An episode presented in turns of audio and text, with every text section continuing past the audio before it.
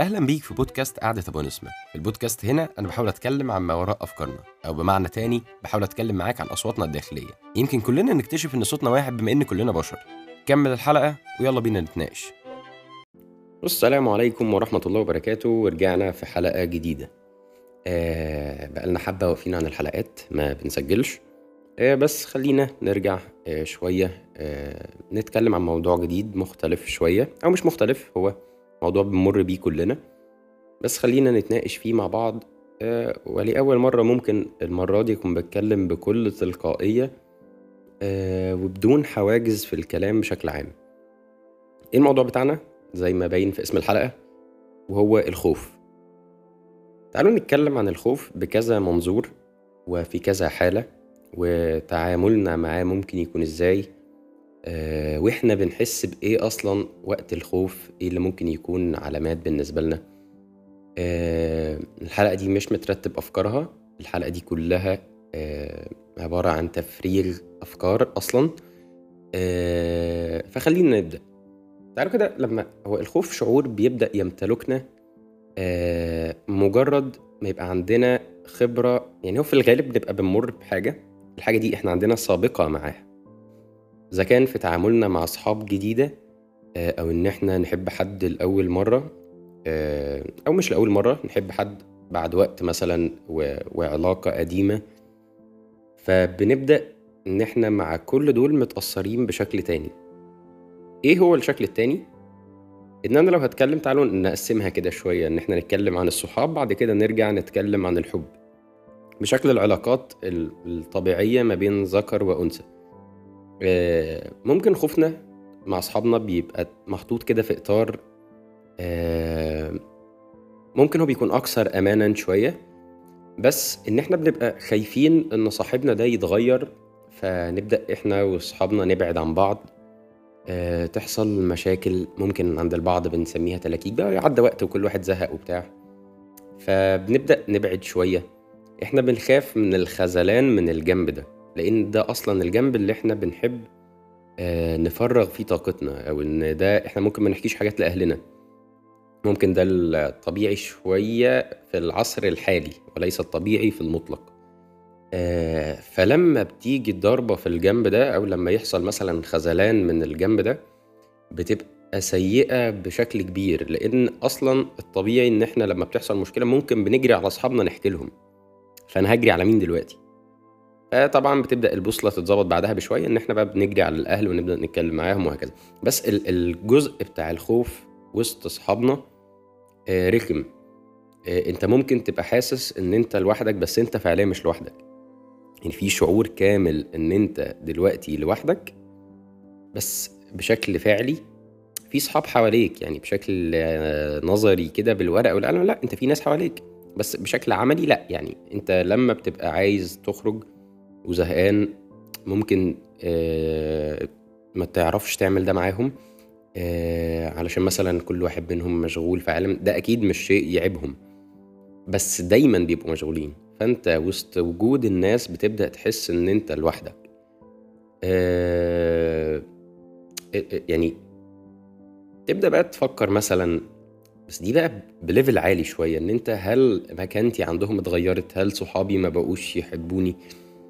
إيه أصلا السبب اللي ممكن أفكار زي دي تبدأ تتولد جوانا إن لم يكن لدينا سابقة معاها؟ ده, ده سؤال مهم. إن أنا أصلا مريت بتجربة زي دي خلينا متفقين إن أنا لو هتكلم عن الخوف في الاتجاه بتاع الصحاب أو الخوف في الاتجاه بتاع آه، العلاقات فأنا هبقى بتكلم نوعا ما تلات أرباع آه، تجاربنا بتأثر علينا في الحاجة دي. تجاربنا القديمة بتأثر علينا في الجزء ده. فبنبدأ دايما نبقى متوقعين لأن إحنا ممكن لم نشفى من شيء مرينا بيه في وقت عدى. فبيبدأ أثره بيطلع معانا وإحنا مش أخدين بالنا أصلا. بس وقت ما بنتحط في الموقف بنبدأ ندرك الموضوع ده. بنبدأ ندرك خوفنا آه إن حد من صحابنا يتعرف مثلا على حد تاني فبرضه من صحابنا فيبقوا هم أقرب وبالتالي تبدأ تتحط أنت على الرف شوية.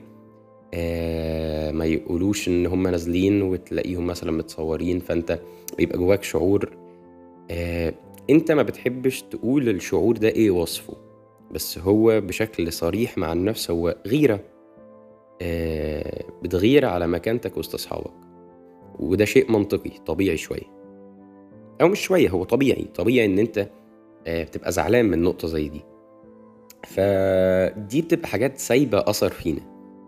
طيب تعالى نتكلم عن نفس الشيء بس بالنسبة للحب.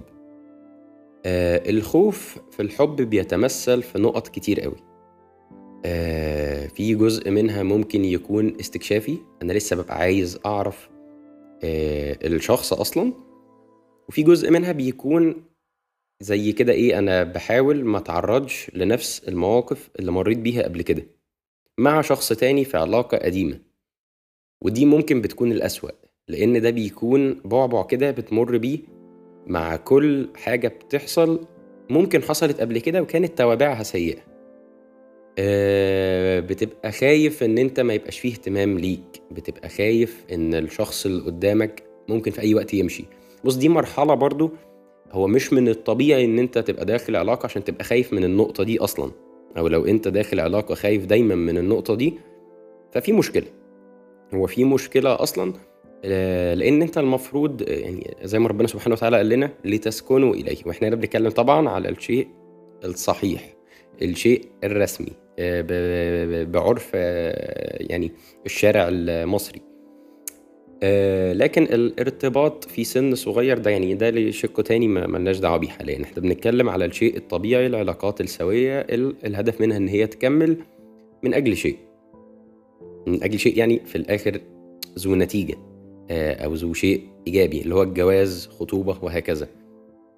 الحاجات دي كلها أو المخاوف دي كلها بنبدأ نواجهها إحنا مع نفسنا. خصوصا لو أنت شخص زي ما قلت لك كده بتجمع بقى ما بين الخوف من الاتنين. إن أنت خايف من وجود صحابك أو من التعامل أو بتحس بالوحدة وسط وجود ناس كتير إذا كان صحاب أو آه، أحباب أو الاتنين مع بعض. الاتنين موجودين بس أنت حاسس بنفس الشعور. آه هنا بيكون موقفك أصعب شوية خصوصا إن أنت هتواجه ده لوحدك وبيبقى الموضوع أتقل بقى لو أنت ما بتعرفش تحكي. لأن أنت هتبقى يعني ملزم بشكل تام تستحمل دماغك تستحمل أفكارك تواجه نفسك وتحاول تتعافى أو تحاول تصلح الموقف مع كل الناس دي. آه ودي بتبقى نقطة بتوصلك بعد كده لقدر من القوة النفسية عظيم. بس بتحتاج طاقة ومجهود برضه في الرحلة اللي هتوصلك للنتيجة دي. فبيبقى الموضوع دوشة شوية على دماغك. آه وانت دايما مش بتبقى ضامن الوقت اللي انت هتتحط آه في الموقف ده معاه. يعني مثلا لو انت بتدرس فانت ممكن وقت امتحاناتك تتحط في الموقف ده. فانت مش بتبقى ضامن الموقف هيجيلك إمتى أو الموضوع ده. فانت لازم تبقى مهيأ أو عندك القابلية والمرونة في النفس وإن إحنا إحنا ممكن نبقى نعمل حلقة عن موضوع المرونة النفسية ده إن يكون في قابلية لاستقبال أي شيء بتمر بيه بدون أي رد فعل عنيف. لأن رد الفعل العنيف ده هيخلينا مش شايفين نقطة تانية. آه هو ممكن نتكلم بقى في حل للموضوع ده أو شيء ممكن يكون حل. أكيد الحلول مش بتنفع مع كل الناس بس هو شيء خلينا نضعه معانا. وهو اني اتعامل مع الأمور باللي ظاهر ليا منها فقط أو أفكر في الشيء اللي اتقال قدامي بشكل صريح إن أنت تاخد الصراحة مبدأ أو ده تراك أنا ماشي إن أنا صريح دايما فأنا قلت حاجة يبقى قصادها حاجة. أكيد الصراحة مش بتنفع في أغلب الوقت بس في نقط معينة إذا كان ما بين الصحاب أو الأحباب هو الحل الوحيد. مش هيبقى فيه أي فايدة لأي شيء غير الصراحة لأن ده هيتعب طرف من الاتنين. فبالتالي ملهاش لازمة. ملهاش لازمة لأن إحنا كده يعني بنلعب مش بنبقى ماشيين همنا على بعض. وده الأهم إن كل واحد أو كل طرف يكون خايف على اللي قدامه. لأن لو طرف منهم كويس إذا كان صاحب أو حبيب التاني لازم يكون كويس. آه وده أكيد مش شرط بس ده الطبيعي إن الشخص ده بيستمد قوته نوعا ما من الشخص ده. فالاتنين بيقوموا في بعض فالاتنين بيتقدموا في حياتهم فالاتنين ينجزوا حاجات أكتر. فالفكرة إن إحنا آه في دعوة جميلة كده. مرت عليا من كام يوم. آه، كانت اللهم أرني الأمور على حقيقتها. اللهم أرني الأمور على حقيقتها. إن أنا أشوف الحاجة على حقيقتها. أه بدعي ربنا يوريني كل شيء فعلا على حقيقته. ده بيهون عليك بعد كده. لأن أنت فعليا عندك فكرة نوعا ما أو عندك خلفية عن اللي أنت بتمر بيه دلوقتي. فبيبقى واقع الأمر عليك مش كبير. يبقى الواقع أنت متوقعه أصلا. آه وفي نفس الوقت انت لما تلجأ لربنا في حاجة زي دي يعني ما تتوقعش أو ما تظنش في الله إن أنت هيمر تعبك النفسي آه، أو خوفك أو قلقك أو توترك أو ايا كان على ربنا بدون ما يجازيك أو بدون ما يجبر بخاطرك أو يهون عليك كل ده. ده مستحيل. آه ربنا اسمه الرحيم. فربنا عليم كويس قوي بكل فكرة بنمر بيها أو بتعدي على دماغنا خصوصا لو أنت شخص بتفكر كتير أو مصاب بالتفكير المفرط آه بيبقى الموضوع مختلف شوية. لأن أنت بيبقى لو حد بيفكر مرة وده متعب بالنسبة له مرة فأنت بيبقى متعب بالنسبة لك 100 مرة. لأن أنت بتفكر في تفاصيل كتير جدا في كل الحالات وفي كل الأوقات وفي كل شيء. آه أنت شخص عظيم على فكرة. دي معلومة صغيرة إن أنت شخص عظيم. بس في حالة إنك قدرت تفهم دماغك وطبيعة دماغك وتحطها في المكان المناسب وتخليها باب للنفع على نفسك وعلى غيرك في نفس الوقت مش على نفسك فقط. على غيرك إن أنت تقدر تهون على الناس لأن أنت عارف كويس تفاصيل الأحداث عارف تفاصيل الأمور تفاصيل الأشخاص اللي قدامك من كتر ما فكرت فيهم. فبتبقى مدرك إزاي ممكن تساعد حد أصلا. فيعني ده بيبقى نوع من أنواع الحلول.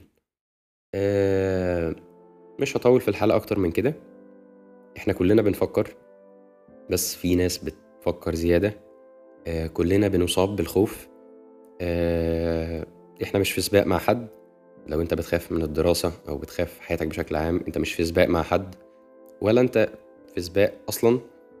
أنت لو حبينا نقول إن أنت في سباق فأنت في سباق مع نفسك فقط مع نسختك القديمة والنسخة اللي أنت عليها دلوقتي والنسخة اللي أنت عايز بإذن الله تعالى تبقى عليها قدام. خليك عارف ده كويس وهون على نفسك بقدر الإمكان.